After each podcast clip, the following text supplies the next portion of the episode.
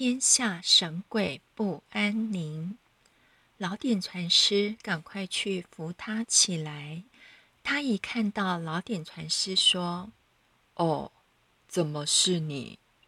以下他所见到的这些景象，正好可以为我们这一句“天下神鬼不安宁”下注脚。长老问：“你们刚刚在楼上做些什么呢？”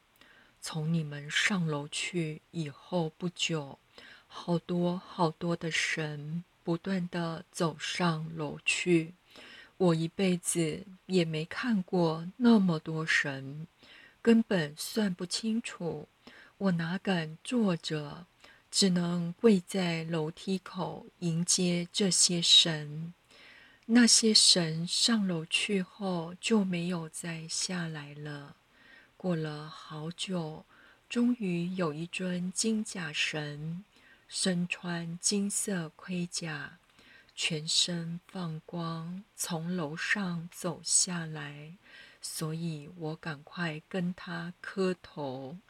没想到磕完头，一抬头，金甲神就变成了您点传师。因为点传师在点道时是代理天命名师，所以都有仙佛与点传师合为一体。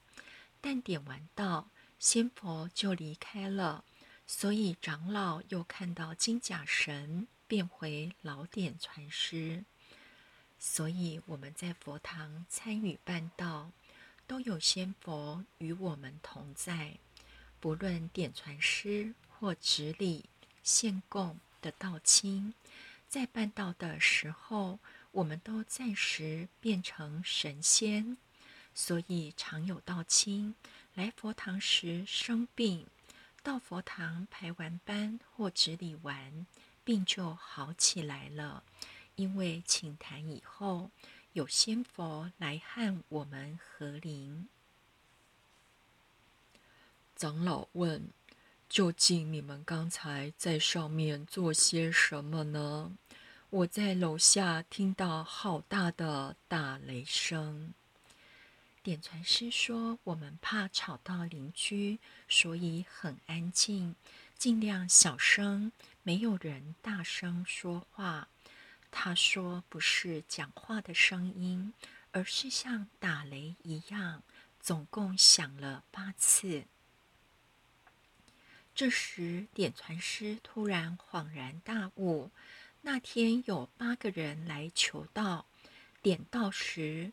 云雷震开雾及土，原来是真的有打雷，只是我们听不到，而这位回教长老却听到了。点到此有说：一切诸神护庇灵坛，千佛万圣共出一手，千佛共出一手，灌顶加持，打开玄关窍。连阎罗王都要吓一跳，下一句就是讲天下神鬼不安宁。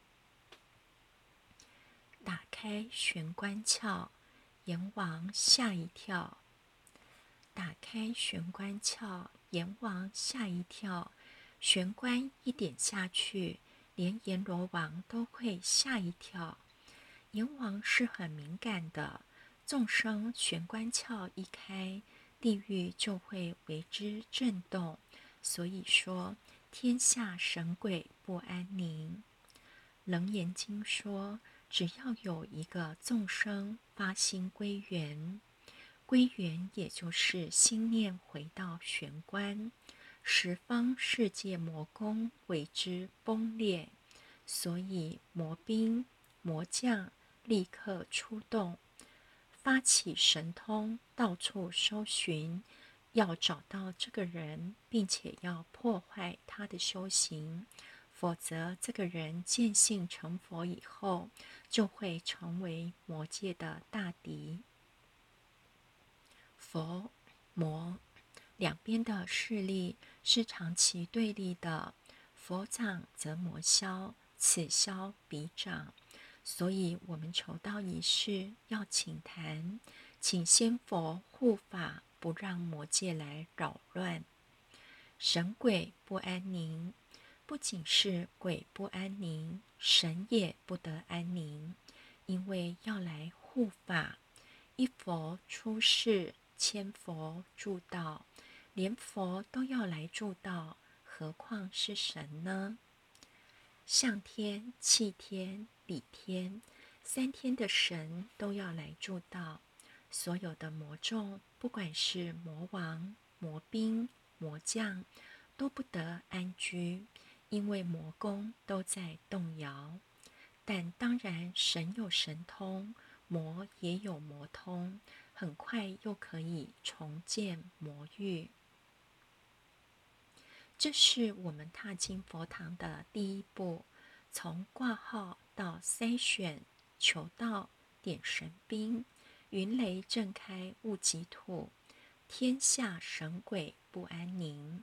最后接受名师指点，点开玄关窍。这些过程我们都已经经过。我们和弥勒祖师结的缘，第一阶段从挂号到求道，其中有太多仙佛的愿力加持。弥勒救苦经，接下去就开始谈到我们的修持功夫了。虽然从挂号到求道。这中间的过程也许很短，但我们看不到的部分很复杂。就像医生帮我们开刀动了一个大手术，我们可能只知道麻醉了，睡一觉起来，眼细胞就被割除了，病就被医好了，只剩下复原的时间。我们求道。就像仙佛为我们将生死肿瘤动大手术割除一样，只是我们对过程不知不觉，看不到也听不到，但是明眼人就看得到。我们刚才说的那个长老，他听到那八声雷响，是为八个人点到，开天门。当场不顾一切要求道，他不敢用走的上佛堂，是用最恭敬的跪步，一阶一阶的跪爬上佛堂，求完道后才站起来，而且呵斥当时在佛堂的年轻人。他说。佛堂请坛办道时，我看到的佛堂变得无限宽阔。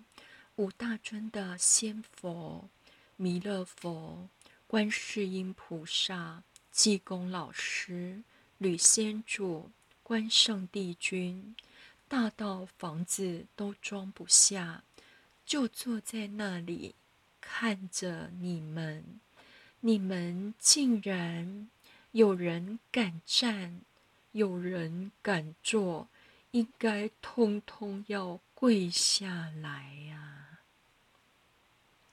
所以，我们没看到的过程中，不知道有多少仙佛出动，为我们拔除生死大流，让我们超生了死，度过生死苦海。未来可以一路向上，直达理天。这位长老为我们印证了天下神鬼不安宁。今后当我们到佛堂时，别忘了仙佛就在我们的身边看着我们。如果我们心存恭敬，仙佛会加持祝福。帮助我们。如果我们轻忽无力，也可能触怒了诸天护法而不自知。